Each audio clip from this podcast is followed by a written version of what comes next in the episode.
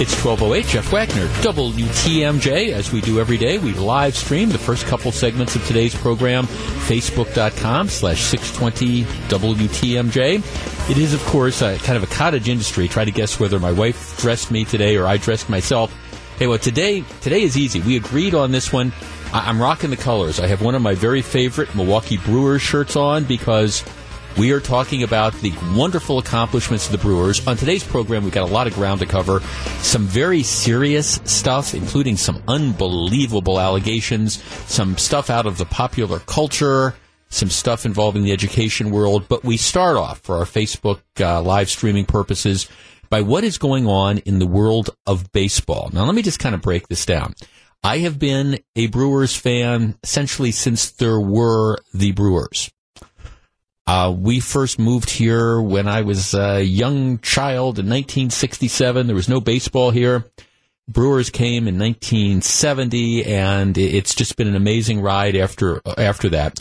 I remember being at the old at Old County Stadium when you had the uh, Brewers, the, the, Paul Molitor, the Robin Yount team that advanced to the World Series. I remember being there for that weekend series against the then California Angels. That was very cool. I remember being at the playoffs in 2008, the playoffs in 2011, and, and I believed all along that this this year's team was a special sort of team. So much so that I was willing to put my money where my mouth is. And you know, working here at WTMJ as a flagship, I, I get a press pass, so you, you could go to the games if you want. But my buddy and I, we invested, got a 20 game season ticket package, have thoroughly enjoyed it. So I've been to probably 20 games on my own, and then other games as well. I've probably been to 25 or 30 games. Going to go on Friday, and it's just up or down, you know, at 162 game baseball season, you're going to have ups and downs, like I say, leading into the All-Star break after the Brewers had been scheduled to play 23 games in 23 days. There was clearly a tired team. They had a rocky point, but Craig Counsell kept them together. David Stearns, I think, made some key acquisitions. Not all of them worked out, but most of them did. And now you have the Brewers on the precipice of number one, not only making the playoffs for the first time since 2011, but right now I will tell you the Chicago Cubs, they are looking over their shoulders. The Brewers are one half game behind the Cubs for the National League Central Division. And the National League Central Division is where all the best teams in, in baseball are, in, in the National League are right now. The Cubs and the Brewers have the, the two best records in the National League. Then you've got the St. Louis Cardinals who have a chance to advance to the wild card. And, and they've been playing each other. I mean, they play each other, what, 18 or 20 games. It, it coming out of the National League Central is a very, very difficult task. And right now, it's a 6 1, half dozen the other pick 'em as to whether it's going to be the Cubs or the Brewers who end up winning. Um, I, I know I was listening to some national broadcasts today, and some people were saying, well, the Cubs. They're a half game ahead. They, they still have the advantage. Cubs have five games to play, two against Pittsburgh, and they've lost the two games to Pittsburgh, plus three against St. Louis, who might be playing to get into the wild card. My prediction is if the Brewers take care of business, if they run the table, they're going to win the National League Central. That that's my prediction. But they got to take care of business. But the bottom line is this is this just an incredible ride. There's no question about it. You look at the way this team is playing, but still, and again, I get this from listening to a lot of the national media that's out there. Still, there there are naysayers. There are people who talk about, well, this is an experienced team. They don't have good starting pitching. You know, they, they've got some flaws. They've got some good players, but they've got players that are playing out of position. Travis Shaw playing second base. I mean, come on. How, how can you do that? Our number, 414-799-1620. That is the Accunet Mortgage talk and text line. Here is my question to you. Are the Brewers for real? And is this a team that can seriously make the World Series and maybe even win the World Series? Can they compete with the big boys of the sport, the New York Yankees, the Boston Red Sox, the Houston Astros, the Los Angeles Dodgers, you know, you name it, because the Brewers haven't gotten a lot of national love. Is it time to jump on the bandwagon? Are they in fact for real? 414-799-1620. That is the Accunet Mortgage talk and text line. My answer to that and it's the same thing that I've been thinking about all year. But my answer is, yeah, I, I think they are very much for real. And I will tell you this. I think the Brewers are the team that nobody wants to play right now. And I don't care if you're in the National League or the American League. They are a team that is rounding into form at just the right point in time. But let's tee this up. Are they for real? Could this be the year that the Brewers not only make the World Series, but actually win the World Series? 414-799-1620. And I know I'm putting the cart ahead of the horse a little bit, but isn't it fun to speculate? Could they be playing in late October? My answer is you bet. 414-799-1620. We discuss in just a moment. Again, facebook.com slash 620 WTMJ if you want to watch this program as well as listen to it. It's 214, 214, 1214. Jeff Wagner, WTMJ. 1217, Jeff Wagner, WTMJ. All right, there's plenty of room on the bandwagon. Are you on the Brewers bandwagon? And, and look, I, I think it's almost a foregone conclusion that they're going to make the playoffs for the first time since 2011, and that's going to be great. But I think they've got the potential to go a lot farther. I think this is the team that nobody wants to play right now. Let's start with Dave in Cottage Grove. Dave, you're first. Good afternoon. Hey, Hi, good Dave. afternoon. I absolutely think they're for real. I think they could make a run all the way to the World Series. I've been to 11 games this year Mhm. already, and it just every time it seems like maybe they're they're they're tapering off and they're going to fall out of it. They find a way to get back into it, and I think that uh, David Stearns made a couple of really shrewd moves, a little bit under the radar screen, but I think Gio Gonzalez Mm-hmm. is going to be a factor in this postseason. Um, the one that was a real head scratcher for me was Schoop right Yeah. at the deadline, and uh, but I think that you look what he gives you in terms of a uh, lineup potentially, you know, one through six that are guys that can get on base, drive in runs, and Yeah. you got something magical happening. Well, I, I I mean, I agree with you, David, and I mean, I think a, a lot of credit goes to David Stearns. Now, I, you know, if you're the general manager, you're making deals all the time. Not all are going to be successful. I, I'm not as optimistic about you. I mean, I would lump that that Schoop trade as as one of the failures. But but that but again, but even if you say that, uh, nobody's perfect. You got Granderson. I mean, you, you make the deals for you sign Lorenzo Cain. You bring in Christian Yelich, who's going to be the MVP, or at least should be the MVP. You get Mike Moustakas. I mean, you do all these different things. You cobble together this pitching staff that that's figuring out the way to win, even though that they don't have what anybody would consider to be well the Clayton Kershaw or, or somebody like that. But but they're they're winning. And I mean, I think Stearns has to get a lot of credit. I think he's got to get a lot of credit for general manager, executive of the year.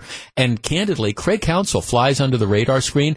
I think Counsell has to be seriously considered for the manager of the year in the National League, given what they've accomplished. They are tied for, well, they have, they're tied for the most wins in the National League, playing a unbalanced schedule where they got to go up against Chicago and St. Louis and Pittsburgh.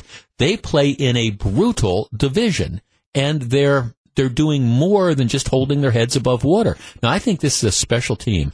Dorothea in West Allis, you're on WTMJ. Good afternoon. Hi. Hi, yeah, Dorothy. I, you kind of stole my thunder there. I was going to say too. I think Craig Counsell should be manager of the year for the way he's managed to put everybody back in place, and Hmm. uh, you know, even if somebody's having a slump, he knows how to kind of get them out of it. Mm-hmm. Yeah, well, I mean, it's a long just worked his season. Well, right. It, it's a long season, and I mean, I think this is one of the things we've seen from him over the last couple years. Is, is he's he's got this even keel. He, he doesn't, you know, he doesn't get too high when you know they go on the winning streaks, but when they've got a bad losing streak, it's kind of like Aaron Rodgers. I get the attitude that his, his attitude is kind of relax. Everything will be okay, and everything has been okay this year. That's just the bottom line. Yeah, and he's managing. To, you know, when they do bring players in, they've managed to gel them in a way that's just unbelievable. You know, to get them to work together, and Mhm. you can see they're a ball club that wants to win. So is they it don't World have the word quit in them. is it World Series or bust? Yes. All right. Thanks for the call. 414-799-1620. And I understand some people are going, oh my gosh, you know, we haven't made the playoffs since 2011. And here's this guy on the radio talking about the World Series. Well, yeah, I'm talking about the World Series because I, I think, again, this is a special team. Some teams, and you've seen this before, some teams limp into the playoffs. It's a long season. And some teams, you know, just, just ride a rocket into the playoffs. And, and the Brewers, they're on that, they're on that rocket with the exception of that series against Pittsburgh and Milwaukee a couple weeks ago, a week and a half ago. I mean, how many series in a row have they won? Eight, nine, ten with that one exception? I mean, this is, it's, it just, it is shaping up like a special season. And, and you see that from time to time. Let's talk to Ellen in Whitefish Bay. Ellen, you're on WTMJ. Hello. Hi. Hi. Um, I what I, what strikes me about the Brewers is they are so thrilled for each other when somebody, you know, Yeah. they're a very group oriented team, and you know, it, it, it doesn't seem like there's a lot of jealousy between the players. I'd like to watch them every night because I love to watch the congratulations they Right. give each other, and that's just so special to me. In terms of um, how they're going to do in the playoffs, um, I sure think they've got the ability. I think they've got the staff, and so on and so forth. But I've learned that it's hard to predict. Yeah. it is. But it's fun. It's, but it's fun to jump on the bandwagon, isn't it, El- Ellen? It's fun to dream. It's like buying a lottery ticket. right. Except I thanks. Except I firmly believe. I firmly believe the odds of the Brewers going deep into the playoffs are, are a lot better than the odds that you get when you buy that lottery ticket. You know, to your point though, Ellen, about the, the team liking each other, I, I am I am fortunate. Um, we've been, uh, you know, as a flagship, I, I do part of their, our opening day, you know, broadcasts. And the last several years, I've actually been in the dugout interviewing people. And I will tell you, one of the things that I have noticed over the, even the last couple years is that the, the chemistry is really good. You've got you've got a mix of seasoned players and young players who are just you know darn glad to be here. You, you and they genuinely seem to like each other. And I remember that's what I, I talk to about some of the people around the team every day. I talk to them and they say no, the, these guys they genuinely like each other. And you know you, you you don't seem to have the people saying, well, I'm I'm playing for my next contract, and you know I I don't I don't care about trying to advance the runner. I, that that doesn't make any difference. I'm trying to get a hit because if I raise my batting average a couple points, that'll be a bigger contract. I don't get the sense that that's going on with the Milwaukee Brewers in 2018. I think they they genuinely like each other. Phil in Two Rivers. Phil, you're on WTMJ. Hello. Hey, Jeff, great show. Uh, you. you talked about chemistry. Um, you're spot on there. I think there's a lot of other great reasons to really love this team. Uh, they obviously have the horses. You know, you've got uh, Yelich is uh, probably a shoe-in MVP at this point, but uh, you know, Hader and Aguilar and Cain. I mean, they were talked about MVP candidates a little earlier in the season. So you've got the horses there. Um, in addition to that, you've got a bullpen that's one of the best in the majors Yep. all year long. Um, they've got a no quit attitude. They're a comeback team. You know, their bullpen is even uh, they're even better when they're on rest. And no team has had more rest days in the last month of the season than the Brewers. Working a couple more rest days for travel during the playoffs. So I, you know, I think if you can get uh, get to the playoffs and, and um, is one thing, but if you can win the division, get that home series advantage, Yep. uh, rely on your big studs and your and your uh, bullpen to carry you through. Get that chemistry going again. I think that's a given. And you know, the one thing that I, I can say about the last couple weeks of the season too, uh, you know, the, the Cubs and the Brewers and the Cardinals and the Brewers. It just seems like over the last couple of years, you know, the Brewers kind of had that deer in the headlights kind of look Yep. about them, and, and a little bit of fear. I did not see that in the last month of the season.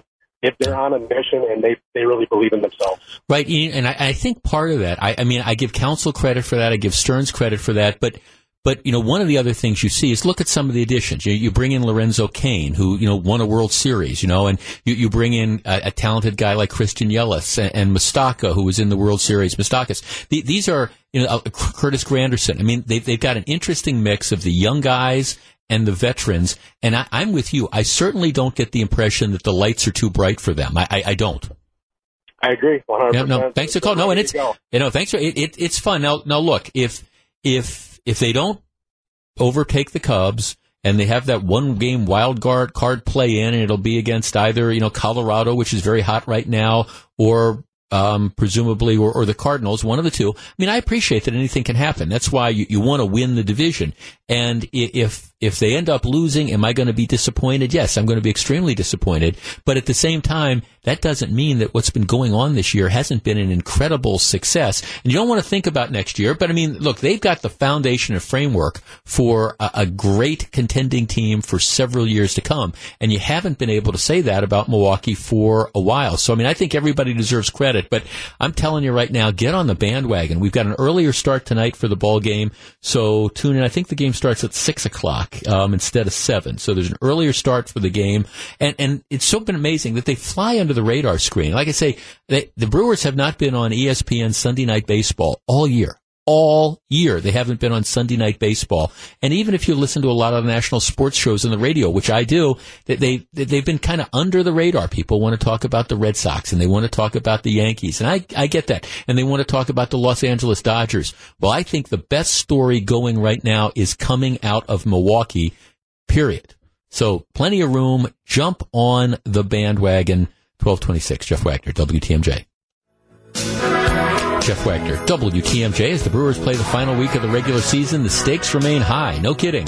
What should be expected of them down the stretch of this season? Host Matt Pauley gives his thoughts on the latest Brewers Extra Innings podcast. Be sure to check that out. Go to WTMJ.com. You'll see mobile apps. You can click on the Brewers podcast.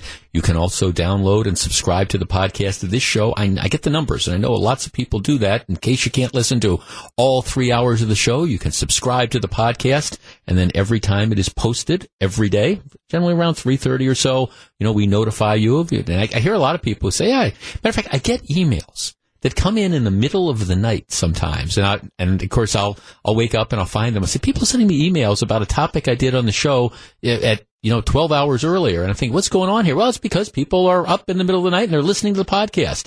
That is one of the cool things that we do. All right. We uh, live stream the first two segments of the program on, on Facebook.com. That's up there. You can watch it again. But number of comments. Laura, for example, says, I think the Brewers are in it to win it this year. So excited for the final stretch. Jeff writes, my lab results indicated that I am testing positive for Brewers fever and I encourage others to contract it. I have been to 11 games this season. That is by far the most I've ever attended in one season for any team. I'm going to all three games this weekend and there is a good chance I will have laryngitis on Monday. Yeah, let me just say that I'm, I'm going to the game Friday for sure. There, there is no excuse given the way this team is playing and given all that's on the line, there is no excuse that there's not going to be at least for there not to be at least 40,000 fans, at least 40,000 fans Friday, Saturday, and Sunday. This has been a special year's Brewers fever. Catch it. Plenty of room on the bandwagon. It's 1235, Jeff Wagner, WTMJ. Can the crew pull off a sweep against the Cardinals and secure their spot in the postseason? Lance Allen of today's TMJ4 is in St. Louis. He'll join Gene Mueller for a full recap tomorrow, 751 on Wisconsin's Morning News. Of course, the Brewers play tonight, then they have Thursday off, and then they come home for a final three-game set against Detroit. Chicago has two games against Pittsburgh today and tomorrow, and they're going against the two best pitchers that the Pirates have. And then St. Louis rolls into Chicago, and St. Louis is going to have something to play for because regardless of what happens today, St. Louis is going to still be in the thick of the hunt, presumably for that second wild card spot, and so they're they're going to have incentive to play. I mean, the Cubs the, the Cubs, they've got some work to do still. There, there's no question about it. Now, if they run the table and they win the remaining five games, well, okay, they're they're going to win the Central Division. Go with God, that's great. But I I don't think they're going to win their remaining five games. Could be wrong, but I don't think that's going to happen. All right. Let us switch from a good, feel good topic, the Milwaukee Brewers, to a, a topic that honestly, it, it just gets weirder and weirder every day. Everybody knows by now that tomorrow you're going to have an interesting piece of American history because if all goes according to plans, and that's a big if, you are going to have the, the woman, um, Dr. Ford, who has made allegations against potential associate justice on the U.S. Supreme Court, Brett Kavanaugh. She is going to testify, and Judge Kavanaugh is going to testify. And, and we've we've talked about this at, at great length. I, I don't know I, I, I don't know that any minds are going to be true, uh, changed about this, but you know, presumably she's going to say that, gee, back in high school when I was 15 years old, I was at this party. I don't remember where the party occurred. I, I don't remember exactly who was there, but Brett Kavanaugh and his friend grabbed me and tried to hold me down. I didn't tell anybody about this until 2012 or 2013 when this this came out and I had the memory of it and I told my therapist and this couples therapy thing and and since then I, have told a couple other people but there's there's no witnesses to this and it is the ultimate he said she said. So that that's where this stands right now. Now of course there has now been a new monkey wrench thrown into all this. Michael Avenatti. One of the interesting things about about the, the last two years is you, you've seen, well, some of the best and some of the worst in the legal profession. And, and I, I admit, as a recovering, though still licensed to practice law attorney, I, I look at some of the people who have have emerged and come on the forefront, and I, I just cringe. Okay, Michael Cohen, who of course was the the lawyer slash fixer for Donald Trump. You know, you one of the things, it, and people don't like to hear this, but my my perspective is, you know, Donald Trump. Um, we would be like, why would you associate yourself with somebody like like Cohen? And the answer is because that's kind of the circles that some of the people that that, that Trump ran in. I mean, he's he's clearly you know one of these sort of attorneys that kind of gives you the willies. You know that that that sort of stereotypical guy that's out there to make the fast buck and is willing to cut corners, et cetera, et cetera. One of the other guys who at least strikes me like that is this attorney, Michael Avenatti.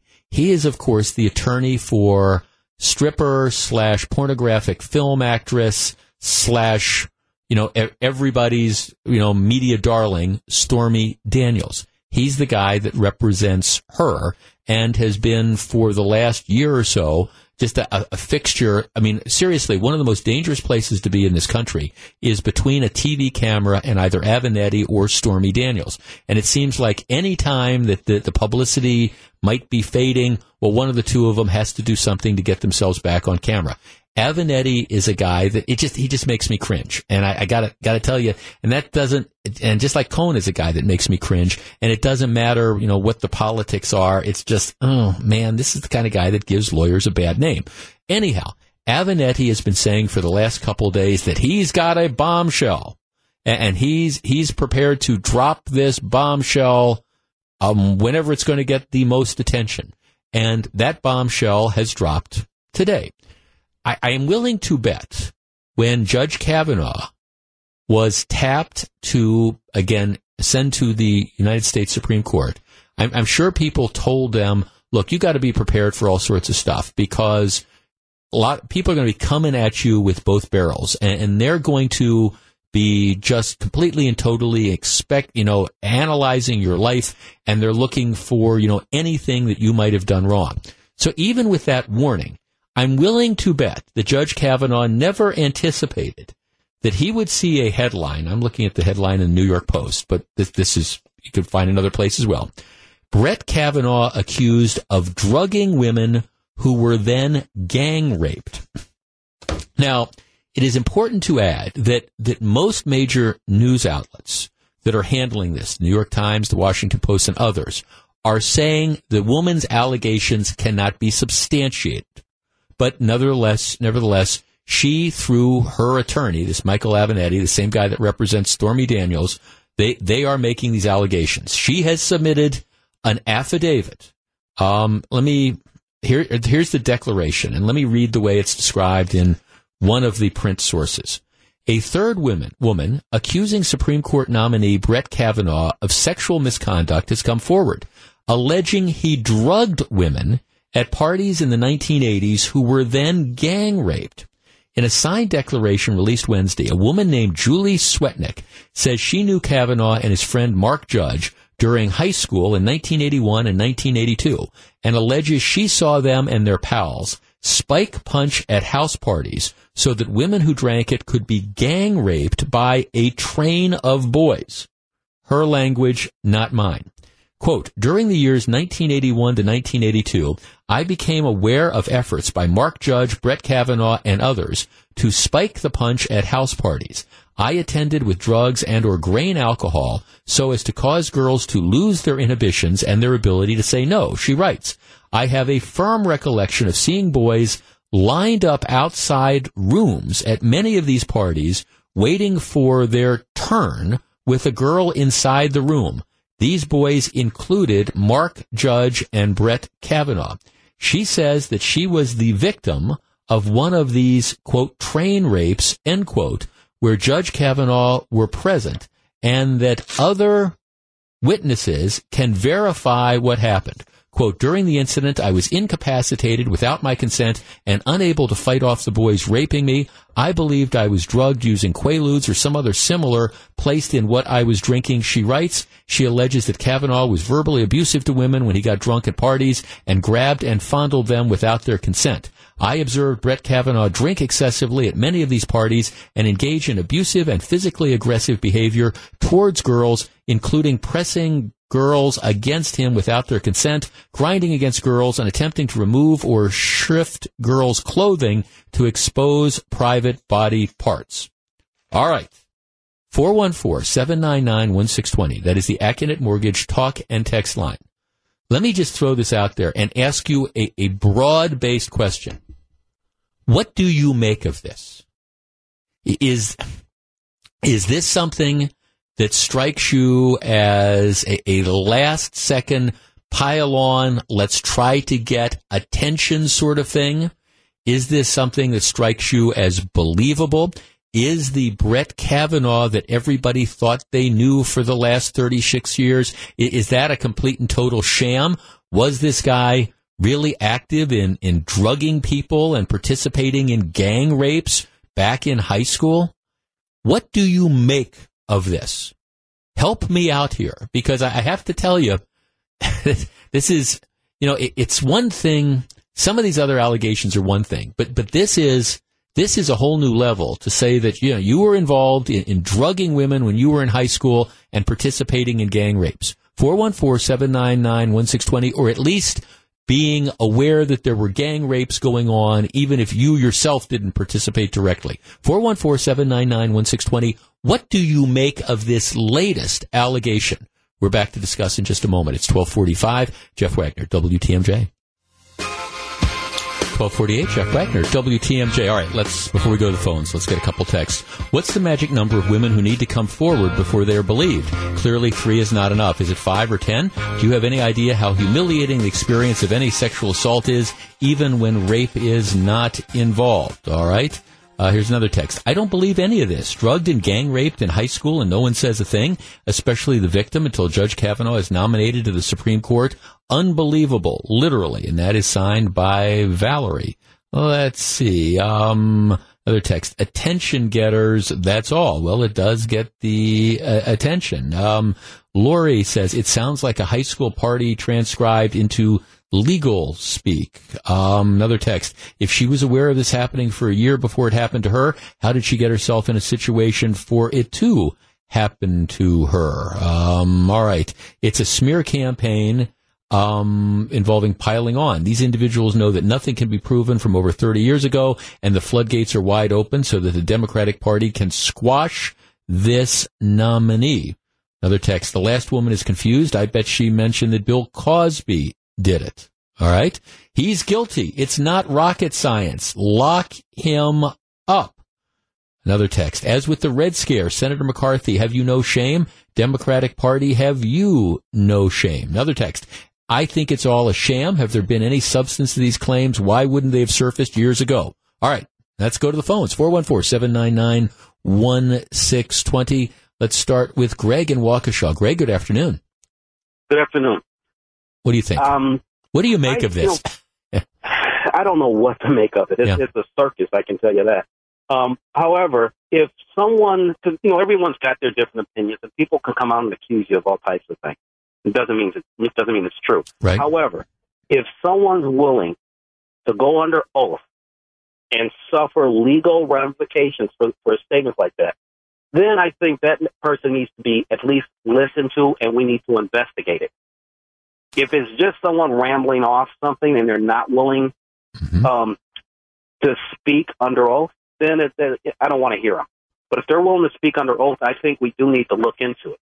And it needs to be investigated. Okay, so and then tell me, tell me, and I, I'm, this is a legitimate question. I'm not trying to be smart about this. Okay, okay so tell me what, what, sort of investigation do you? What sort of investigation do you do? You you you're the FBI agent. You get this file.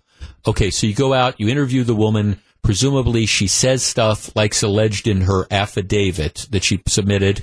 Kavanaugh says it didn't happen. Where do you? What do you do then? I think you look at the different people that she, I guess she's mentioned, and I don't have all the details, Right. but if she's mentioned that there were different people that knew about this, you ask those people. The other people that went to school that um, that are that may be willing to say, well, we've heard different things happen. Is this could this have possibly happened? They interview people that went to the school, if they Mhm. can, and people that she or he have brought up to say, like his friend. He's got a friend that um, Yeah. I guess doesn't want to talk, which I think that's kind of strange. But um, you interview that friend. Okay. You ask that guy what happened on both sides, not just one side, Right. both sides. But I think the FBI should look into this. We're talking about appointing someone To the United States Supreme to the Court. Supreme No. Court. That's that's huge, and I, I think it's something. And I do understand the fact that Republicans and Democrats both are trying to stop the other guy from getting their guy in, and that whole thing. And they're worried about the election. I get that. I completely get it. However, this is serious. Do you think he's? Do you think the allegations are in and of themselves are are, are mm-hmm. so that that Kavanaugh is so tainted? One because I mean, uh, here's my concern, Greg. You're never going to be able to get to the bottom of this. Just you know, it's thirty some years ago. You're, you're never going to be able to figure it out. I agree with you. you know, I mean, I, you know, I, you, you're never, you're, I don't think it's a practical matter because of the passage of time and memories and those sort of things. Right. Do you think he is so tainted that he should just step down or that President Trump should pull the nomination? I think that if, if they have not looked at other options, I, I'll be shocked. I think that um, he should.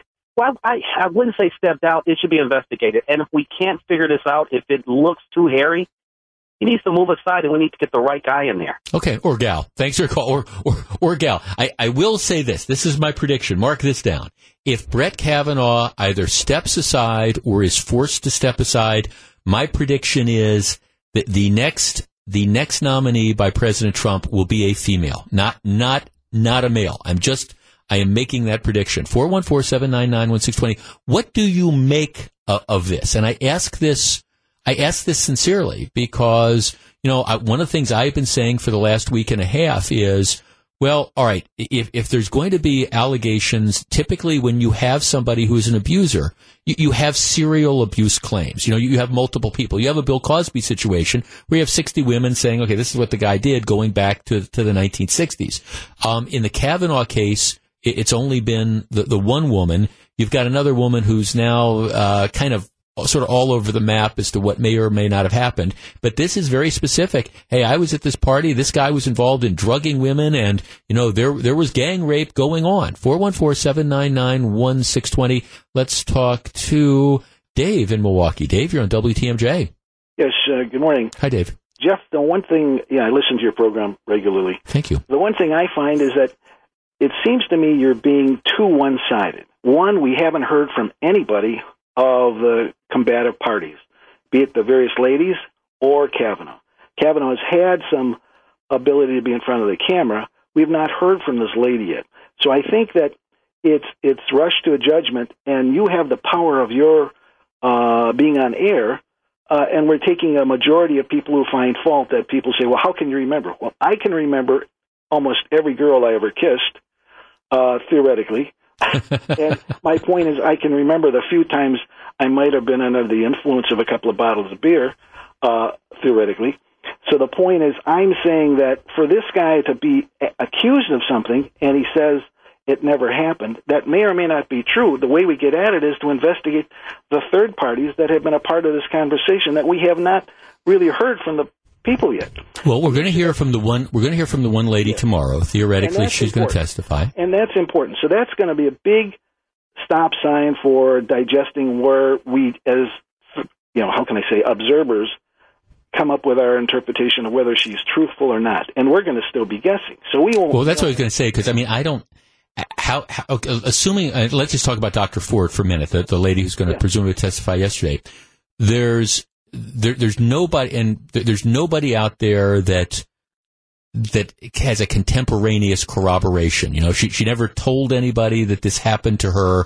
So I mean, now, now she has come forward with some people after 2013. I told a couple people this happened, but no sort of contemporaneous stuff. Well, we what do what we fact- we haven't heard her in front of Mhm. a camera in front of cross examination, and now we're going to have a quote unquote independent attorney hmm ask her questions in front of the uh, panel, and whether they also then will contribute as a back backup of additional questioning, I don't know. It should be interesting to see if this. I don't even know if it's going to be on television tomorrow. Oh, it's going to be on television. I, I guarantee you. Yeah. So the whole point, I think, is it's it's it's a little early to actually guess, but my feeling is like the gentleman who just spoke earlier. I think we need to hear from this party uh, or parties, and then we can, as side, how can I say, armchair armchair uh, interpreters, see where the truth may lie as we as listeners hear. Good enough. I- okay. Good enough. Thanks for the call. I appreciate. I'm sorry. I'm kind of against the clock. I I I am going to continue this. We have jam phone. Actually, the one phone line just opened up. 414-799-1620. I I will I will acknowledge that the the developments today and and Michael Avenatti is, in my opinion, he is he, he's everything that attorneys should hate. He, you know, he's he's the the sort of stereotypical. Let me. I'm a publicity seeker. I, I do stuff to try to get my name in the paper, et cetera, et cetera.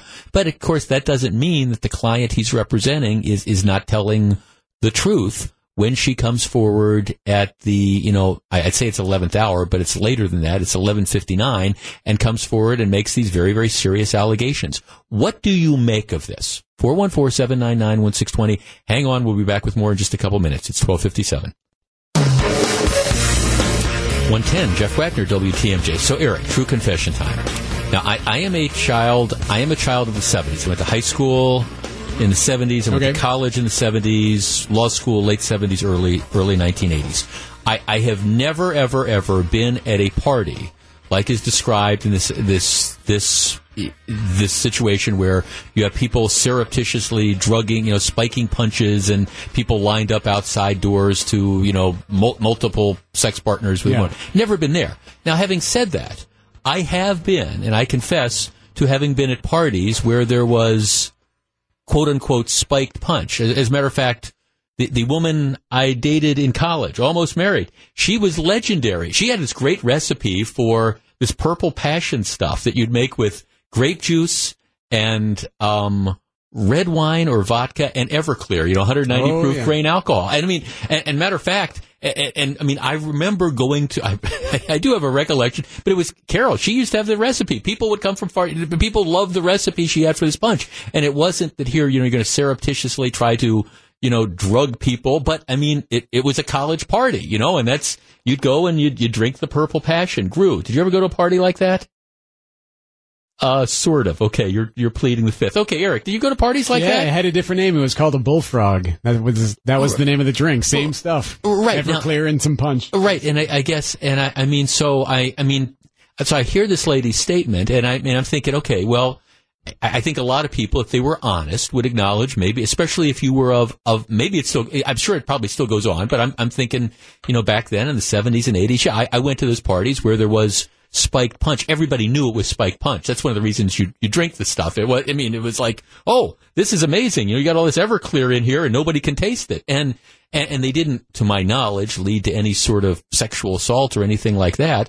But, but clearly there, that type of stuff certainly went on and it was kind of like a rite of passage, not, not this other stuff. But I tell you, we were just talking off the air. It's just, it, every time you think you've seen it all or you've heard it all, it's you know now you have an associate ju- would be associate justice of the Supreme Court saying, "Well, I was a virgin," you know, Yeah, when I was in high school and stuff. I mean, I heard that it's this cringeworthy. Week, oh my gosh! When I heard that this week, I like put my hands up. I cannot believe. Well, or, or a headline. I. I mean, you know, okay, Brett Kavanaugh, who's been a, a sitting judge on the, the U.S. Court of Appeals for the District District of Columbia Circuit for 13 years. Now, the headline: Brett Kavanaugh accused of drugging women who were then gang raped. I mean, it's. I think it is fair to say that our founding fathers never anticipated that we would be going here.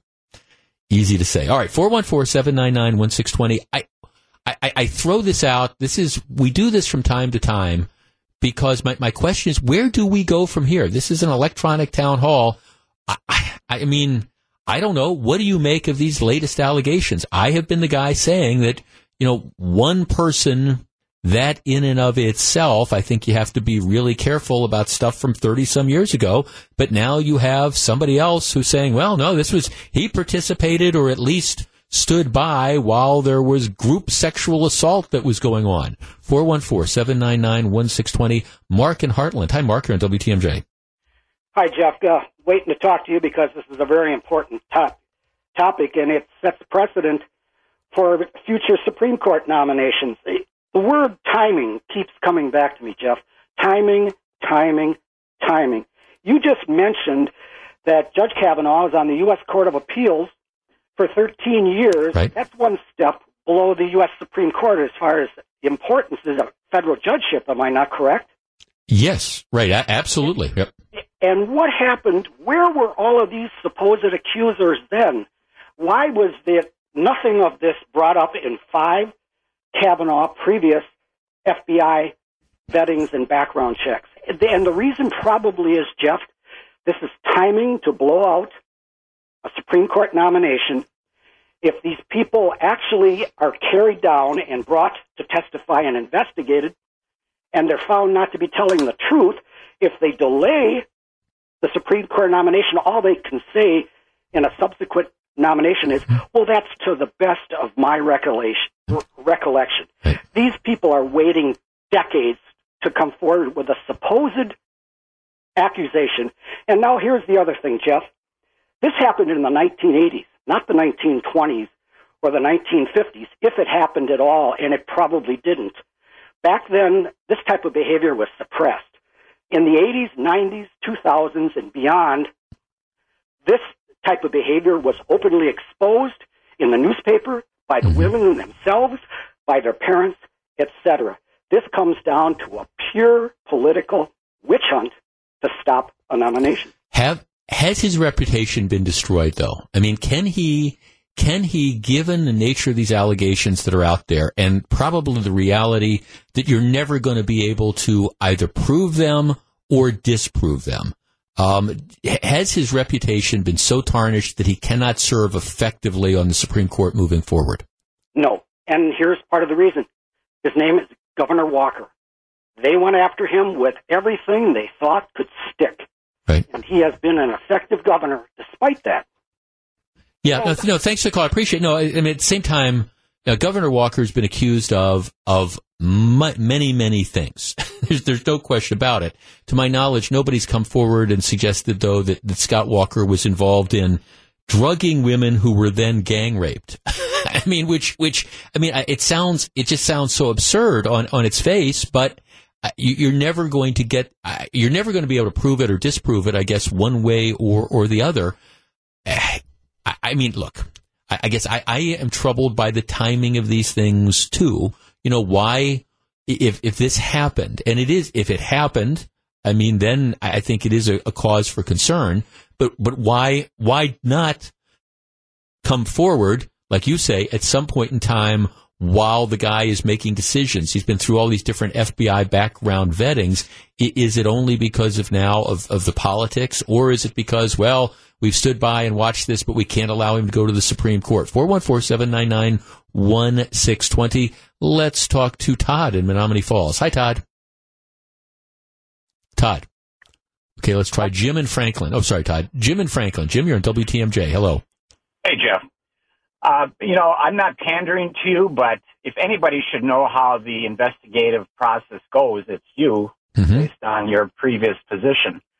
And the people that say, well, the FBI should investigate or it should be an investigation, basically there's no fairy dust that the FBI is going to sprinkle on this whole situation. They're going to look for things like receipts, semen samples, DNA, um, videotapes, and there aren't any of those right. things. There's no corroborating evidence. It's right. going to boil down. It's going to boil down to a he said, she said. Yeah. You're never, you are it. never going to be able to prove or disprove this one way or the other. I agree with you completely.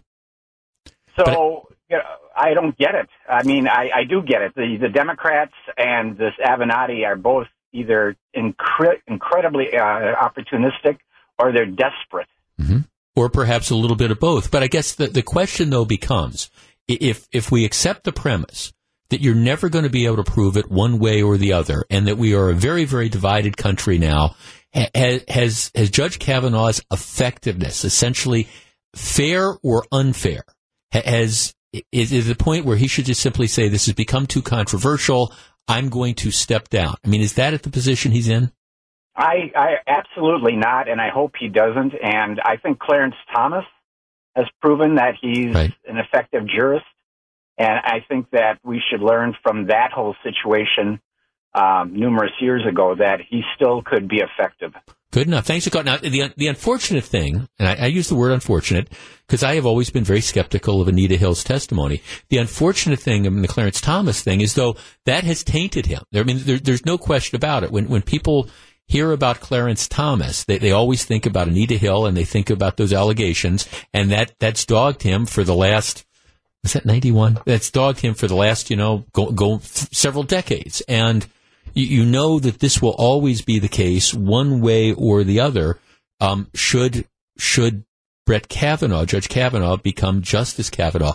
I, I will tell you, I guess I, I look at this and say, this is either, either this is a guy who had that completely separate life, um, who was able to fly under the radar screen, and this is these deep, dark secrets, or this is a guy who is perhaps the greatest victim of orchestrated character assassination in the history of this country. And I, I don't know that we're ever going to be able to figure out which one it is. 414-799-1620. Let's talk to Vincent on the Northwest side. Hi, Vincent. Good afternoon. Good afternoon, Jeff. You know, I was on uh, kind of on Kavanaugh's side, and uh, you know, uh, when the first lady came out, talking about it was useful, exuberance, or whatever back in the day.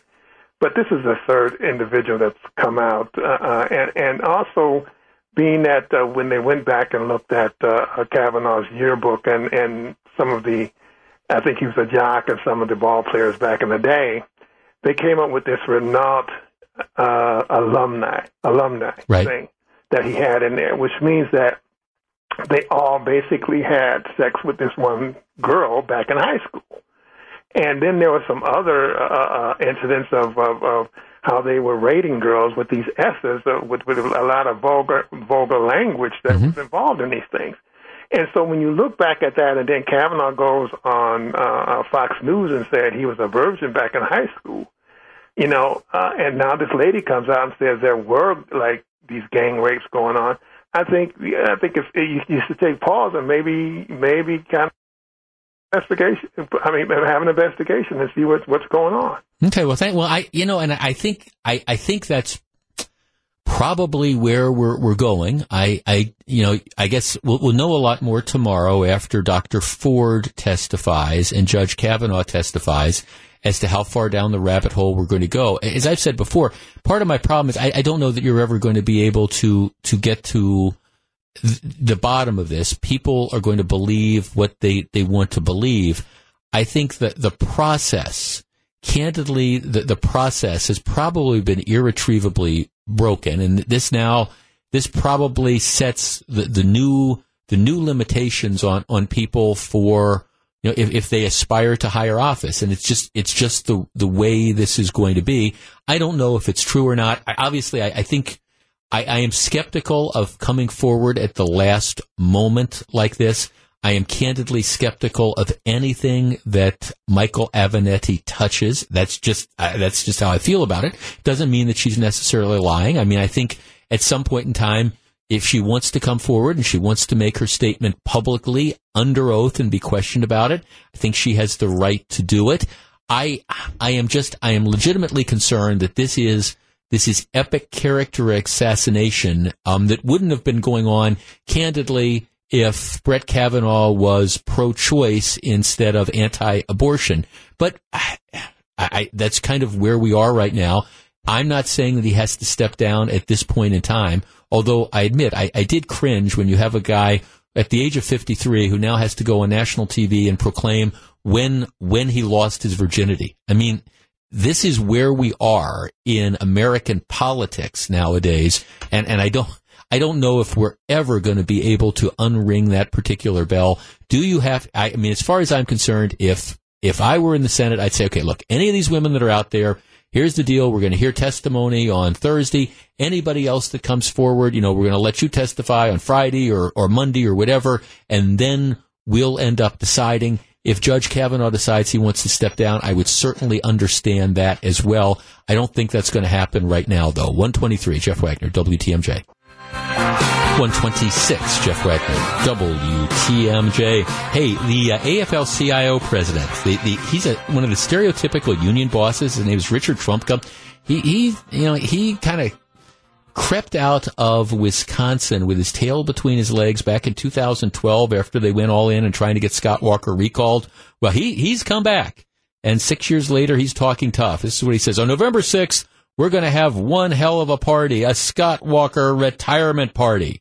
Um, as he tries to fire up union activists. Well, he might, he might be right, but like I say, this is a bitter old labor boss who got his head has handed to him when he tried to play in Wisconsin politics years ago. Now he thinks the tide has turned. He might be right, but you know what? He might just be wrong. So there might be a party after the election on November 6th, but it might, might not be the party that union boss Richard Trumka thinks it's going to be. All right, we got a lot of stuff coming up on today's program. Immigration made a whole bunch of arrests in Wisconsin over the last weekend or so. Some people are very unhappy fewer state residents percentage wise getting into UW Madison than in a long time. We're going to talk about that and the end of Dunkin' Donuts. Stick around. It's 127. Jeff Wagner, WTMJ. It's 135. Jeff Wagner, WTMJ. It's something Capitol Hill hasn't seen the likes of in a quarter century. What, no kidding. What impact will Thursday's testimony have on the future of the judicial branch of the U.S. government? That's kind of a big picture question. Scott Warris breaks it down 520 on Wisconsin's afternoon news. Be sure to check that out. All right. Over the last couple days, there have been one headline after another about primarily liberal politicians and liberal members of law enforcement, particularly in Dane County, criticizing immigration officials. I mean, I'm looking at, that's the headline in the Madison paper, for example. Let me pull this up here. The Madison law enforcement, local leaders condemn ICE's tactics amid arrests. Journal Sentinel headline, Dane County Sheriff, Madison Mayor condemn weekend immigration raids. What happened is immigration went out and they arrested a number of people. They did it w- without telling local authorities that they were going to, to, do it, and that has people upset. Apparently, they, they were also saying things like immigration police, and some people were saying, well, that could cause confusion. So you've got the left wing county sheriff in Dane County who's upset, and the left wing Madison police chief, and some of the usual suspects, and the hippy dippy mayor of Madison, Paul Soglin. There, this is this is just terrible, terrible. Well, all right, immigration is starting to respond. Here, here's what immigration says: um, th- they arrested 83 people during a four day enforcement action that ended Monday. So starting on Friday, they came in and they picked up 83 people. Um, all right. Now, who did they arrest? All right. Of the 83 criminal aliens and immigration violators, they were in 14 counties. 20 of the 83 who were arrested were in Dane County. Of the, of the 83, 70, now follow me here, 77 were men, six, six were women. 44 had criminal convictions. 16 were immigration fugitives with no previous criminal conviction. So that would be you've been um, ordered to leave the country or you've been ordered to appear and you haven't showed up. So you've got of the 77 and, and men and six women, 44 had criminal convictions, 16 were immigration fugitives with no previous convictions, 21 illegally re-entered the country after having previously been deported. Immigration said that those arrested Friday in Madison included a 27 year old man from Thailand who is a convicted sex offender and a 27 year old man from Mexico who has a 2016 conviction for child enticement for exposing his genitals. Both will remain in ICE custody pending removal from the United States. And the immigration officials are saying, look, you know, a- after we did this, you had these Madison officials that were running to, you know, denounce this and say, oh, this is just terrible. And we've closed down restaurants and we've done all this stuff. And immigration is saying, yeah, we, we did arrest 83 people in a series of counties, but, you know, the, the people were, uh, again, either people with criminal records or immigration fugitives or people who were here after deportation.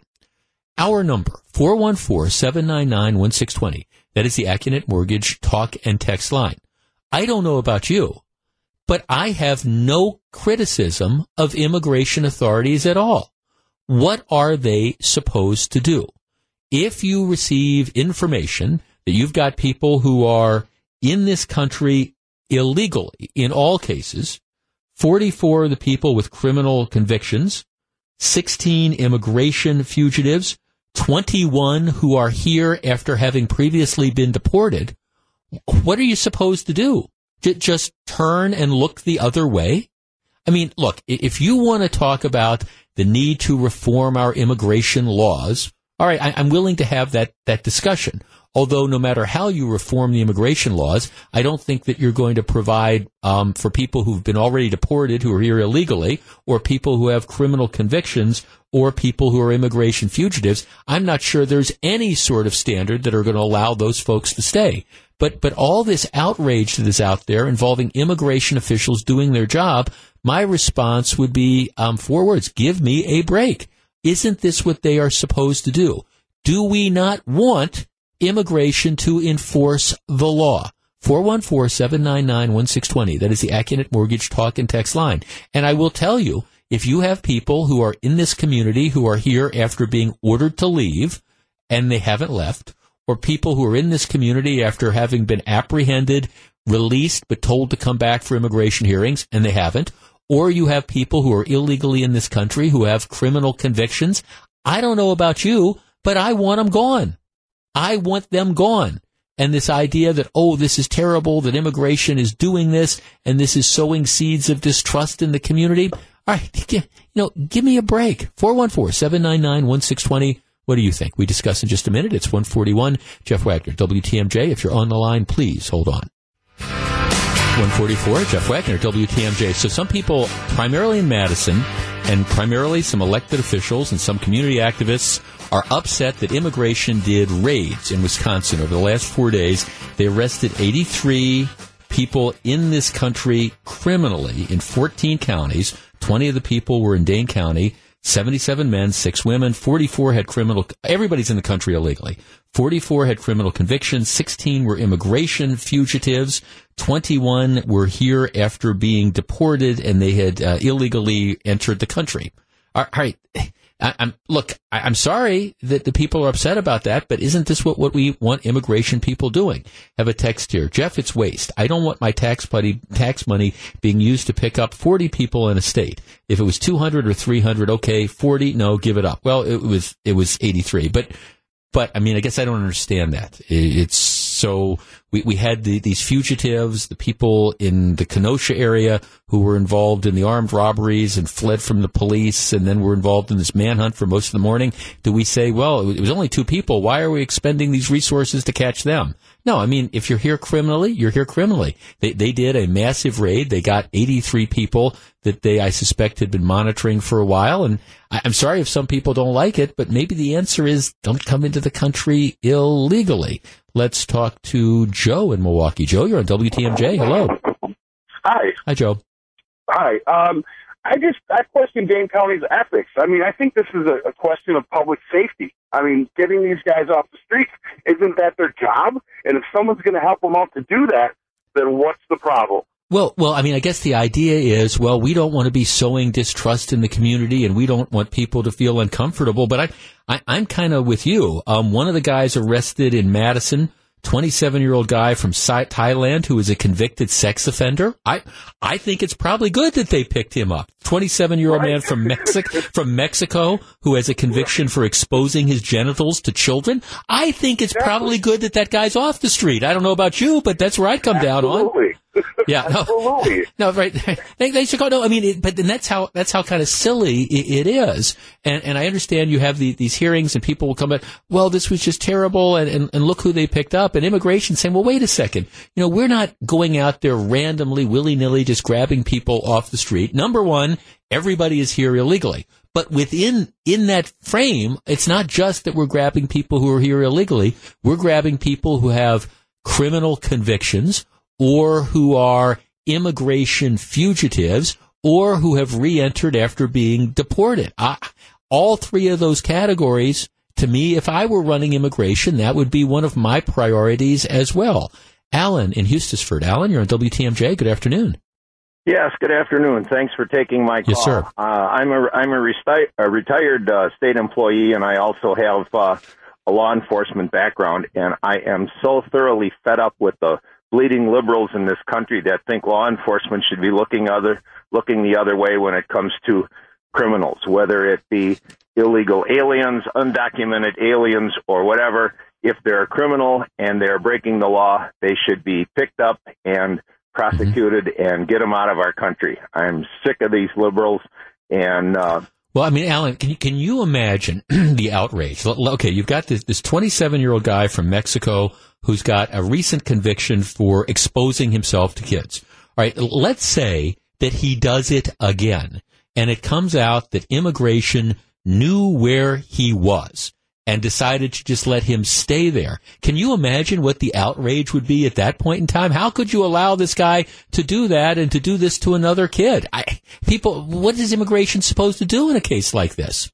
Correct. Uh, if they don't do it, they're, if they do their job, they're criticized. If the somebody slips through the net and they do something again, then the same people who were criticizing them are on their backs. Uh, and I'm just right. so fed up with the people who want to look the other way. I know. I think they should. I look. I, I'm with you, and and I have said this before. I, I at some point in time, we we need to figure out what to do with the immigration issue in this country. I actually thought some of the things that President Trump and some of the Republicans were talking about a year ago was reasonable. Let's make a commitment, whether you build the wall or not, that, that doesn't necessarily matter to me, but let's make a commitment to toughening up the border security to stop people from coming into this country illegally. All right. As to the people that are already in this country illegally, let's figure out a way of winnowing that group. Let's, let's try to, uh, I mean, obviously the people that have been here after being deported or have criminal convictions or are what I would describe as the undesirable aliens, and you can define that however you want, you know, they, they got to go. But as to other people, I don't know that it's a path to citizenship, but I would be open to some path to allowing them to have like some sort of permanent resident status. To me, that that's that is what makes a lot of sense. We could never get an agreement on that. Okay, so given that we don't have an agreement on that, we still have the laws. Now you have to prioritize your enforcement. And I guess when I'm looking at this, I, it's hard for me to criticize immigration for saying, all right, you, you haven't gone out and rounded up everybody that you know that is in Dane County who is here illegally. Instead, you're picking people who have criminal convictions, including convicted sex offenders and people who've exposed their genitalia to children. I, yeah, I, I want them out of the country. I want them out of the country, and I think most people would. Let's talk to Dave in Waukesha. Dave, you're on WTMJ. Good afternoon. Hey Jeff, how you doing? Real well, thank you. What do you think? Let them do their job. That's, I mean, realistically, I mean, like, like I was telling you, screener. You know, I would like to see one of these, some of these liberals that are screaming the loudest, how much they'd be screaming if something happened to them or one of their family members from an illegal that had a prior conviction for a crime. Well, well, right, yeah, and then it turns out that that immigration knew that there was a guy from Thailand who's a convicted sex offender who's, you know, roaming around the, the streets and he reoffends. And then it turns out that immigration knew. I mean, can you yeah. imagine the firestorm? Oh, yeah, they, they, they go ballistic. The other, the other thing is, is, is I, I, I mean, they're entrusted with, you know, with public safety. Let them do their job. In fact, I would encourage more activity, to be perfectly blunt. You know, I mean, well, well, right, and that's why I was kind of curious. I, I've actually been holding this story since, I mean, the first, it, for information first started trickling out on Monday, but I was kind of curious as to who it was that they were targeting. I mean, was this sort of some massive thing that you're trying to, you know, separate families? But, you know, it's people that have criminal convictions. It, it's people that, you know, are here after deportation. It's, it's people that are here illegally. I, now, thanks the call. I mean, I guess I, I just, I look at all this stuff And I, again, I leave it up to other people who are smarter than me to figure out what the long-term strategy is on how do you deal with the millions of people that are in this country illegally. To me, like I say, it's simple. First, well, not simple, but first you start off by, by stemming the flow of people coming in. I don't believe you can have open borders. I don't believe that that makes me racist because I say, well, you know, I, I, we want to control who comes into this country. There's almost no country in the world that has open borders, you know, period. I mean, eh, there's just almost no country that, that has that happen. So I think you have every interest in controlling the borders and then you figure out what to do with the people who are here, who have been here for years and years, what you do with those people but as as far as yeah, give me a give me a 27 year old guy from Thailand who's here illegally and he's a convicted sex offender. Sorry, I'm not going to lose any sleep if immigration picks him up. Period. 153. Jeff Wagner, WTMJ. It's 156. Jeff Wagner, WTMJ. Gosh, where has the time all gone? Coming up in the 2 o'clock hour, UW Madison. The freshman class has the smallest percentage of Wisconsin residents in 10 years the numbers actually, when you look at them, are very, very interesting. Is this the direction that we want to go? We will be discussing that. A Florida teacher says she was fired for defying a school's no zero policy. Now, Gru, back when you were in school, you were at Stevens Point, right? All right, proud graduate of UW Stevens Point, right? You're a pointer. That's what they are, right? Okay. If you got an assignment and you didn't turn in that assignment, all right, what grade would you expect? You would get a zero. Melissa. All right, when, when you were in school, high school, college, if you had an assignment and you didn't turn in the assignment, what would you presume that the grade would be? If I did not turn it in, I would get uh, a zero or an F. A zero or an F. Right. Well, okay. We have different generations here. I guarantee you, when I was in school, if you didn't do the work, you, you didn't do, you didn't get any grade. Well, that's not how it is, apparently, in America in 2018. I will tell you that story, and we're going to discuss the end of Dunkin' Donuts and lots more stuff are coming up, and we're going to be discussing all of that. Um, you know, we, we talk about the nature of what's going on in politics and how it's just, it's just gotten to a point where you just kind of shake your head about it. Ted Cruz, and I, I know some of you might be you might be a fan of Ted Cruz, you might not be a fan of Ted Cruz, but he's the latest one to find himself caught by the resistance movement. The other night, he and his wife, this was Monday night, he and his wife are at a restaurant in in DC. They are eating dinner. And what happens is they are confronted by a large group of radicals who are screaming at them um, while they're out to dinner eating. They're screaming, "We believe survivors," and saying, "You know, you've known uh, Kavanaugh for 20 years. You're a creep, etc., etc." And they disturb the man and his wife, you know, while he's eating. And of course, the the group then takes a takes a video of this and they put it all up on Facebook and they think that this is the way that they are going to win hearts and minds. Now, I understand that there's some people out there who say, hey, we're part of the resistance. If it's a conservative, it's a Republican, anybody associated with the Trump administration, even though there's no love lost between Donald Trump and Ted Cruz, we can do whatever we want. We are justified. We are noble. Well, at some point in time, there's going to be a tad of blowback, and, and, maybe it's going to come from the electorate, maybe it's going to come from the politicians themselves, but at some point in time, bad behavior is just bad behavior, regardless of your politics. All right, when we come back, we're going to talk about Wisconsin students, your kids' ability to get into UW Madison. Stick around. It's 159.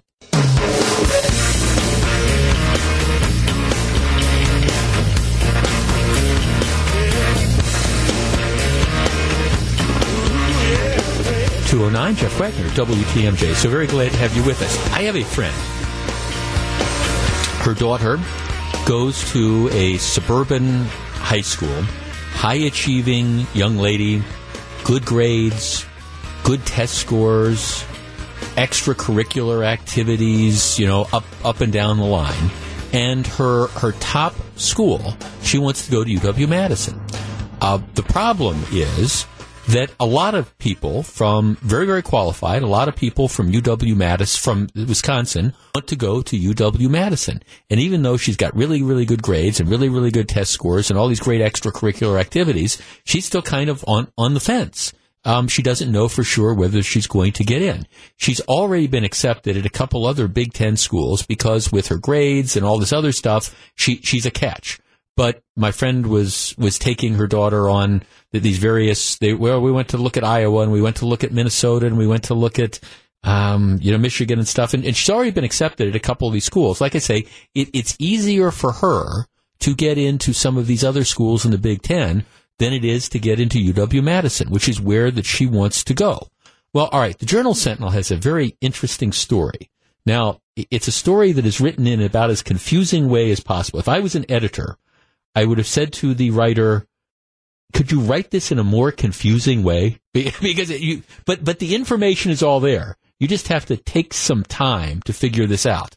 The headline is UW Madison's freshman class has the smallest percentage of Wisconsin residents in 10 years. Okay, let me, let me kind of give you the, let, let me kind of cut through this and put, like I say, the numbers are all in that story but you got to work to find them. But here's the bottom line. They don't have the final numbers yet because you're not going to know until a little bit further into the fall. But, but here's the way it looks now. UW Madison, this year they admitted 66,862 freshmen. 6862. Of that, 3,659 were from Wisconsin. Roughly 53, 54%. That's, that's almost a hundred fewer in-state students this year than last year. So 3659 from Wisconsin, 1921, 1,921 out of state students. That's up about 150 from the year before. 697 students from Minnesota, where you have reciprocity. That's up over 100 than the year before. 585 international students. That's up from 547 the year before. So the, the bottom line of all this is the number of Wisconsin residents admitted as freshmen is, is down. Now, the, the university promised that they would always agree to admit at least 3,600, and they're, they're, they admitted 3,659. But uh, again, it's down about 100, actually like 87. In-state students, fewer in-state students were admitted this year, more out-of-state students, more Minnesota students, more international students. And again, I'm doing the rough math. It looks like about 53 to 54% are in-state students. Our number, 414-799-1620. That is the Accunet Mortgage talk and text line. Now let us be clear here as, as to what I think is, is going on.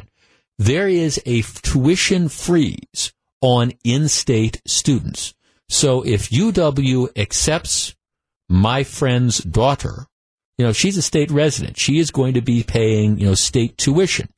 If on the other hand, they take somebody who is similarly situated, but they are from Michigan and they accept them, UW will get a lot more money from that student than you would if you took the similarly situated kid from in-state.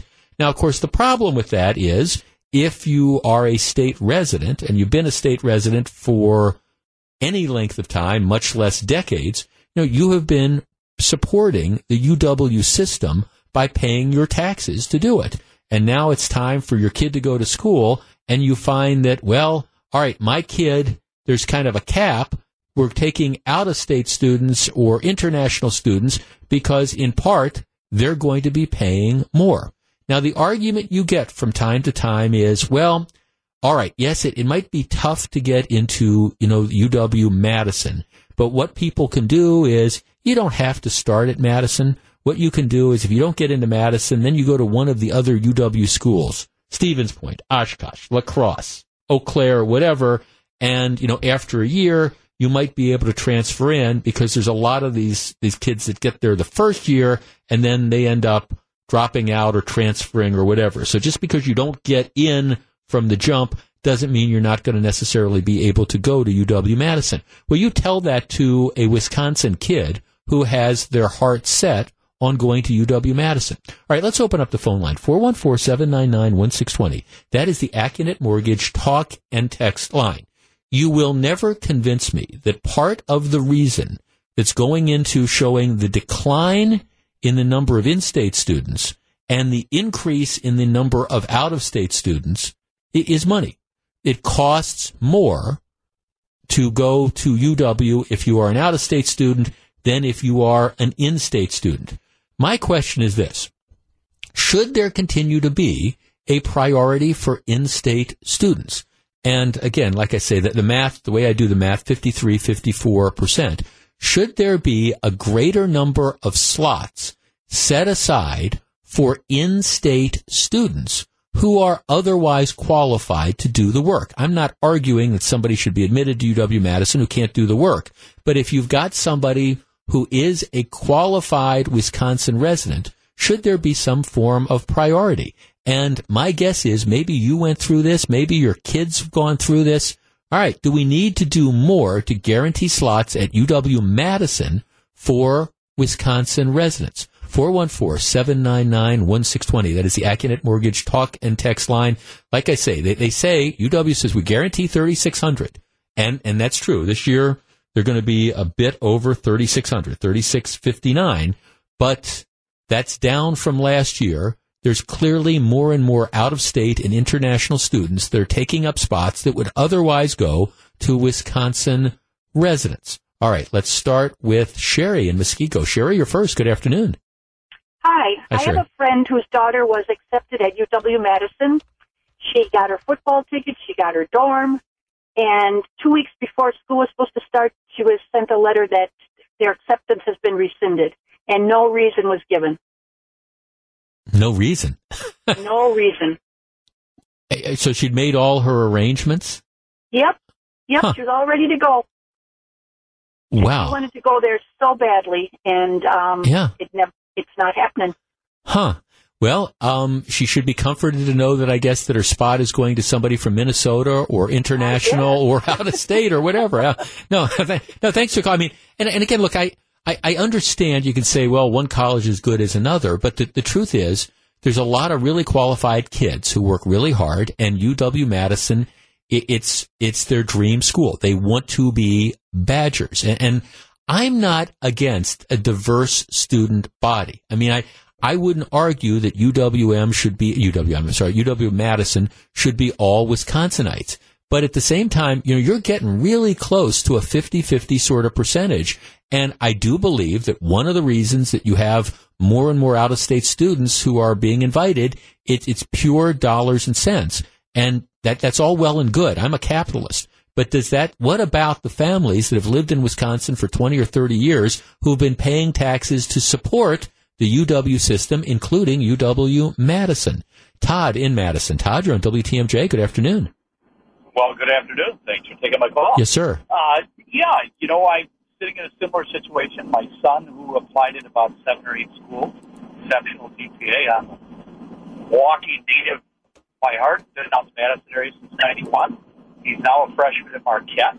Uh, was accepted there, along with everywhere else he applied to, with the exception of UW, was waitlisted. And the devastation and the week that followed that denial or waitlist letter uh, was to say the very least a little disconcerting and disheartening for us. Who, uh, and again, we're talking about a kid that uh, worked a lot harder than I did in school, Mm-hmm. and trying to justify the numbers. And I get it. There are many people coming from outside paying a lot more tuition than we would. Right. Um, but the sheer devastation that he went through, uh, And, and, and your son, and your son Todd was accepted at compar, in your opinion, at comparable schools to UW Madison. I'll I'll list a few: Marquette, St. Norbert's, Minnesota, Yeah. ASU, a couple of Florida schools. Um, like I said, uh, you know, our standing joke is he got that B plus in Spanish three. Other than that, he was perfect across the board and was athletic and and did all the and and he even said to me after the the letter came, "What do I need to do?" I said, "I, I don't have an answer for you, honey. It comes down to dollars and cents." Yeah, no, thanks. And and I think that's that that's that's the that's the case. Um, and look, and I again, I'm not arguing that people from out of state shouldn't be able to go to UW Madison. I do believe that there should be a priority, though, given to in-state students who are otherwise able to do the work.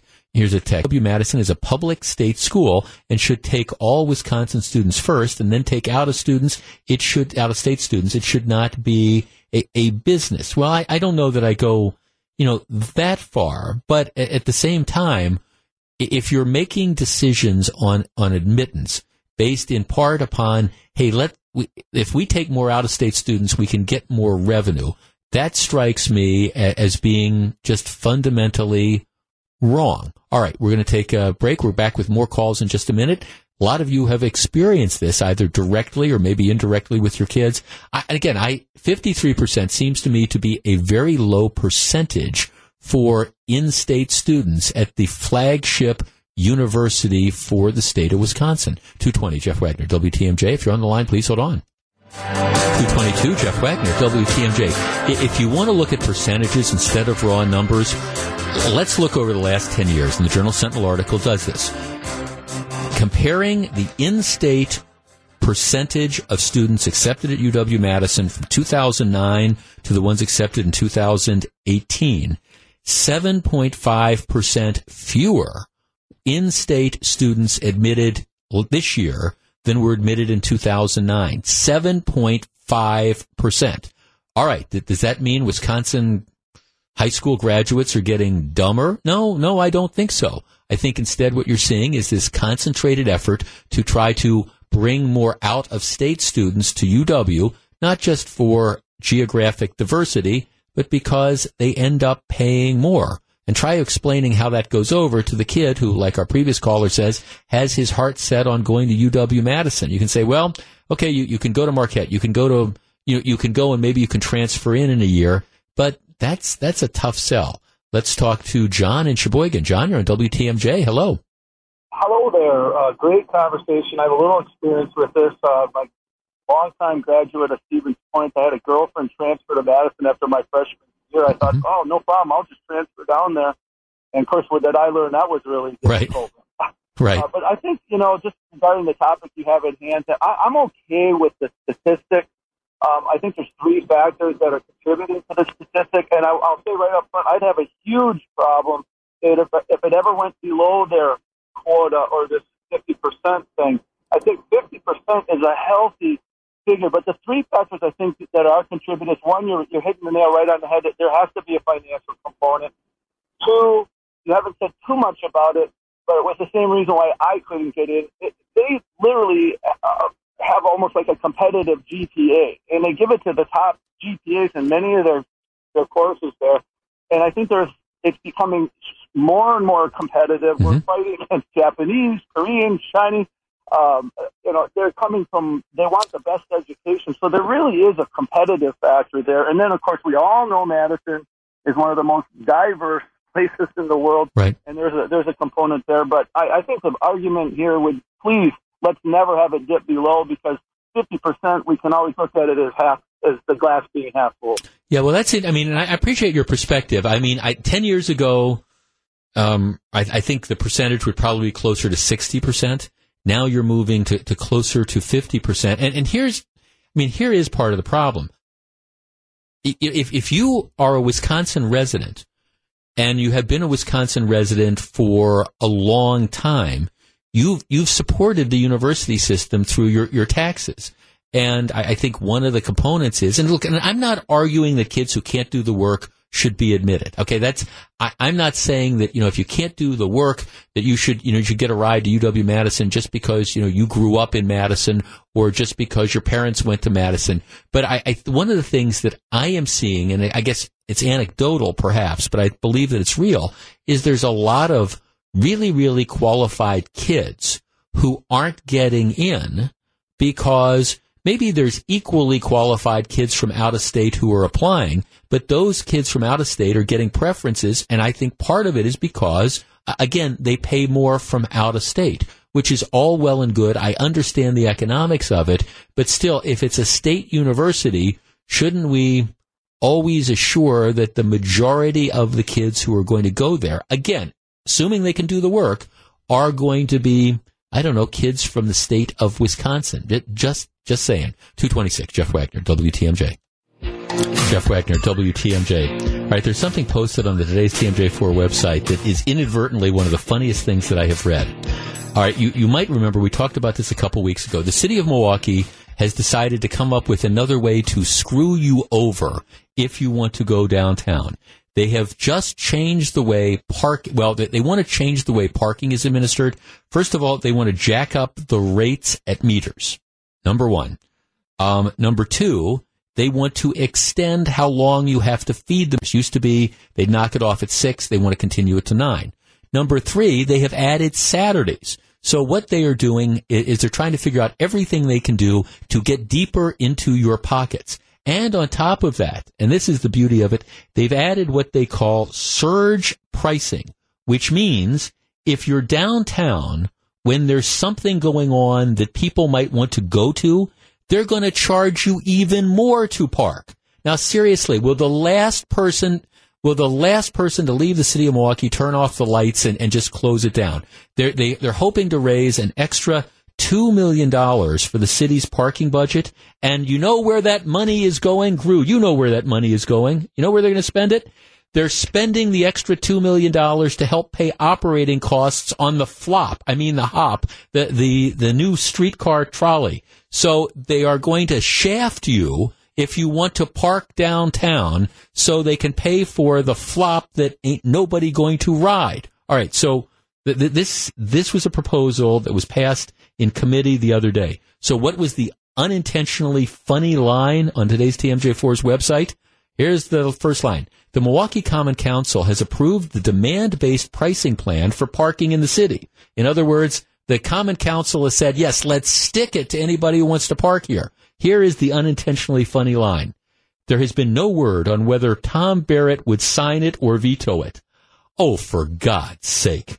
Tom Barrett has never met a tax increase that he would not embrace. And when it comes to shafting people, when it comes to parking, Tom Barrett will be the, I would not be surprised if Tom Barrett was out there with the parking checkers trying to give the first ticket for the person who, you know, over parks on that, or doesn't feed the meter at 730 or doesn't feed the meter on Saturdays. The surge parking thing, Tom Barrett will be out there before he goes in for his good seats at the Bucks games. He'll be out there making sure that the people pay more to park on the streets.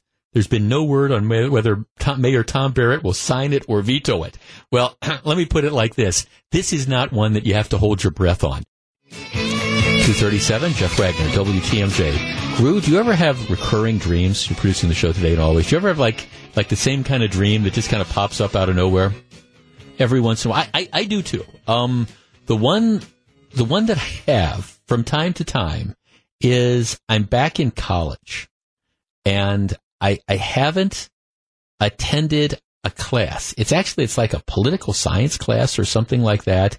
And I, I haven't gone to the class and the, the test is coming up and I know I'm going to flunk the test. Now, it, I also know that, that in some respects, I, I've got my law degree and I've practiced law, but I'm like, okay, they're going to come and take my college degree away, and then I'm going to be, I'm, I'm going to be back at square one at my age. I, I, the dreams make no sense, but it is this recurring dream that I have from, from time to time. And part of the dream and the problem, of course, revolves around the fact that I didn't go to the class and I didn't go, I didn't do the work, and I'm going to flunk the class. All right. So that continues to haunt me to this day. I don't, the, the, mind, you know, there's just not enough couch time to figure out what goes on in the recesses of my mind at least. But all right. So, but that, that's the recurring dream that I have from time to time. And my producer, I won't even ask you what your recurring dreams are, but mine involves like academics. At least that one involves academics. All right. Well, here, here's the deal. There's this woman who is an elementary school teacher in, in Florida um, kind of the West Palm Beach area. She's been a teacher for a while. She gets a gig at an elementary school, uh, a K to grade, grade kindergarten to eight, grade eight school. She gets this gig to teach U.S. history. All right. Well, apparently what happens is now she's, she's a probationary employee because she's a new teacher there. So they don't have to explain why they, they get rid of her. And they're not. But she says here's what, what happened. She says she doesn't believe in getting credit where it's not due. She said, all right, the, the handbook that this school has says that you are not, you are not supposed to give zeros. The lowest grade possible is 50%. You- You cannot give a zero. The lowest grade possible is, is 50%. Okay, well, so she goes into administrators and she says, well, okay, I, I don't understand. What happens if, for example, it's an assignment and somebody just doesn't turn anything in? And then she's told, well, we give them a 50. And she says, what do you mean? How, how can I give them a 50 for somebody who didn't do the work? And they say, well, that's, that doesn't matter. That's, that's what the, the handbook says. That's what our policy is. Um, you know, they've got this chart detailing the score requirements for, for letter grades. And no, if somebody doesn't do the work, they, they can't get a, a zero. You know, they, they have to get credit. And she says, well, that just doesn't make any sense to me. And she says, I'm not going to do it. And next thing you know, she has been fired. She's been fired. Now, the school district won't come out and say this is why they fired her. School district says, well, she's a probationary employee. We decided to get rid of her. But she says this is, this put me in conflict with the administration because I told them I would not do this. All right, 414-799-1620. That's the Accunet Mortgage talk and text line. Now, I guess I've got a couple comments on this. First of all, if this is really the policy of the school or the school district that you get credit for not doing the work, my my thing would be I'd say to this lady, you're better off being away from a system that does that. But but the bigger point is how how nuts is this? I mean, are, are we talking? We're not even talking participation medals here because the kids didn't participate. They did not do the work. How can you give somebody credit if they didn't do the work? What about the kid that that busted his or her butt and, and still failed? You know, get sixty percent right or whatever. How can you give that kid a sixty and you give some other kid who didn't do anything a fifty? Am I missing something? 414-799-1620. That is the Accunet Mortgage talk and text line. Let's start with Mike in Burlington. Mike, you're first. Good afternoon. Hi there. Hi, Mike. Uh, yeah, I'm a retired teacher. I taught 39 years, and toward the end of my career, my district went to the same policy. And it's a local district here, and they went to the same policy. Um, after Act 10, they figured out they could dictate what we needed to do. So they came up with the same exact policy, and I argued, I said same thing you just did, that it's not justifiable to the kid that really works hard and gets 60%, that he's only 10% better than the kid who did nothing. I also posed the question to the administrator, if I don't come to work tomorrow, will you pay me half my wage? Right, and the answer would be, well, of course not. yeah, of course not. And I explained to them that um, the way I ran my classroom, and the parents were aware of this because they were given the paperwork, is that if first aid kid doesn't do an assignment, he gets a zero, and a letter goes home saying he's chosen not to do this assignment. But it comes back tomorrow, signed by you, and the assignment completed. I will give him full credit for whatever grade he earns. If it doesn't come back the first day, I send a second letter home explaining that it never came back to me, and he still has to do it. Parents still have to sign it, but he loses one letter grade. And then, unbeknownst to the child, I would call home or email and tip the parents off because maybe the kid didn't take that first letter home. Right, right. And then, and then the third day, if they didn't do it, then he got the zero, and the parents were aware of it, and he still had to do the work. And the kids kind of figured out that, you know what, I got to do the work regardless. I might as well get credit. Wait, well, Mike, I, I, I don't, I, I, I don't want to ask a question that makes me sound completely stupid, but I'm legitimately confused. What is the rationale that a school district would have for saying that you have to give credit for a kid who doesn't do any work at all? I don't understand it. Seriously. They told me, and this was their group that decided this, that if you give them a zero, they've got too big of a hole to dig out. Huh. And I explained to them that at the end of the quarter, I always drop their lowest assignment. So if a kid did get a zero, hmm. that was dropped. So Well, maybe that's a justification for doing the assignment in the first place, though. Yeah. You know, I explained to them that, you know, we're trying to prepare these kids for further education, and when they get to college, it's not going to cut it when the kid just says, well, I'm not going to do the work, but give me 50%. You know, so that's defeating what we're trying to do. Right, or or the real world where your boss says, "Okay, well, you know, I, I need to have, I, I need this report by Tuesday."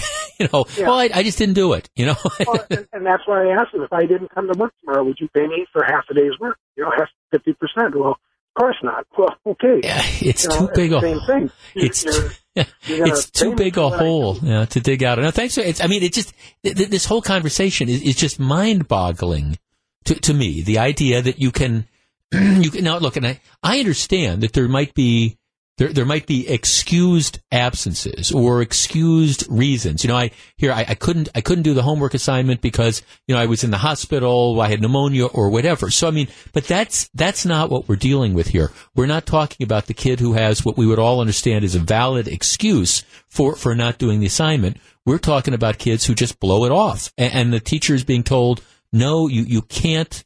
You have to give them at least fifty percent credit for that. Uh, John in Kenosha. John, you're on WTMJ. Good afternoon. Hi. Hi, John. Um, my wa- uh, can you hear me? Yeah, uh, yeah. Hey. All right. Um, my wife is actually leaving the profession. She's a teacher in the public schools, or was.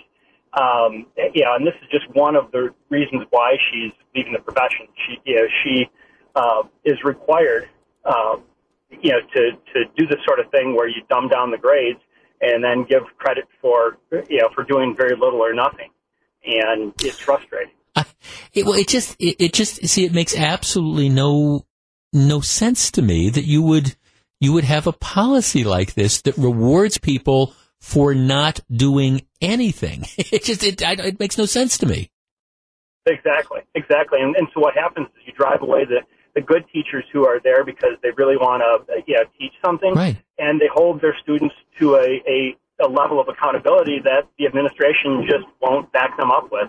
And so you either have to lower your standards or or seek a different profession. Yeah, I mean, I th- think so. I mean, look, I, bear with me. I've told this story before. My, my second semester in college, I, I, I went through college in three and a half years. I, I was taking lots of credits. I was trying to get a lot of credits done so I could graduate early. And my, my second semester, I had six A's. I took seven classes, six A's and a D.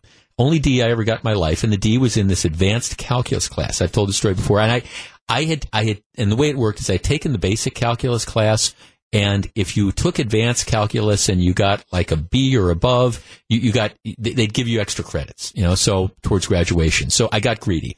I, I, I, my, my mind, calculus and me just do not agree. But the first semester, I was able to get through it. I got a B because I, I didn't understand it, but I worked really hard. I, I memorized stuff so I could take the test and I could do okay because even though I didn't really understand why I was getting an answer, I, I could identify, oh, this is the problem. I remember this. This is what happened and, and this is the answer. So I did okay. Well, once I got to advanced calculus, I was just flat lost. I mean, because I didn't, I didn't understand the why stuff was happening and, and I just, I couldn't get it. But I worked really, really hard for it. And, and I got, I ended up, I still remember when I opened that report card, my, my big question, I, was just wondering, would the hours I took match the hours that I got? Because I mean, I, I, I could have flunked it. I, I freely admit it. I could I just didn't get it. I flat didn't get it. But I worked my butt off. The professor knew I was working really hard. He, he did. You know, he, he knew that I, I wasn't just blowing this stuff off. I was trying and I was trying and I was trying and I just didn't get it and he gave me a D. It was a gift. I admit it was an absolute and total gift. But all right, I worked really hard get that D. I probably worked harder to get that D than I did to get the, the six the six A's I got, and that, that's probably honest to God truth. So should I have gotten a D just because well I enrolled in the class? Well, no. What does that do? What does that incentive does that give you then to try to work hard, even if you know you're working hard, even if you don't get it? At least you're trying. Two forty eight, Jeff Wagner, WTMJ. 252, Jeff Wagner, WTMJ. Okay, so I know this guy who works for a company and they make they make signage for like fast food restaurants. And, and I've never thought about this. I was talking to him, but the, like his company is one of a handful of companies across the country and they have deals with different like fast food chains, fill in the blank, Subway, McDonald's, whatever. And whenever there's like a, a new Subway, McDonald's, Cousins, whatever, eh, whenever there's a new one, they get hired and they go out and they make the sign. Or whenever the company, the business changes signage, they, they make the sign. And it's, it's actually very, because I, I never thought about it. Where do these signs come from? Well, it's actually sort of a interesting theory as to how you get these gigs and stuff. I was thinking of my acquaintance today because Dunkin' Donuts, Dunkin' Donuts, I hope you're sitting down ready for this. Soon, Dunkin' Donuts is going away. Dunkin' Donuts, starting next year, is not going to be Dunkin' Donuts anymore. Instead, they are just going to be Dunkin' with the apostrophe, not the G. So don't say you're dropping your G's. D-U-N-K-I-N apostrophe.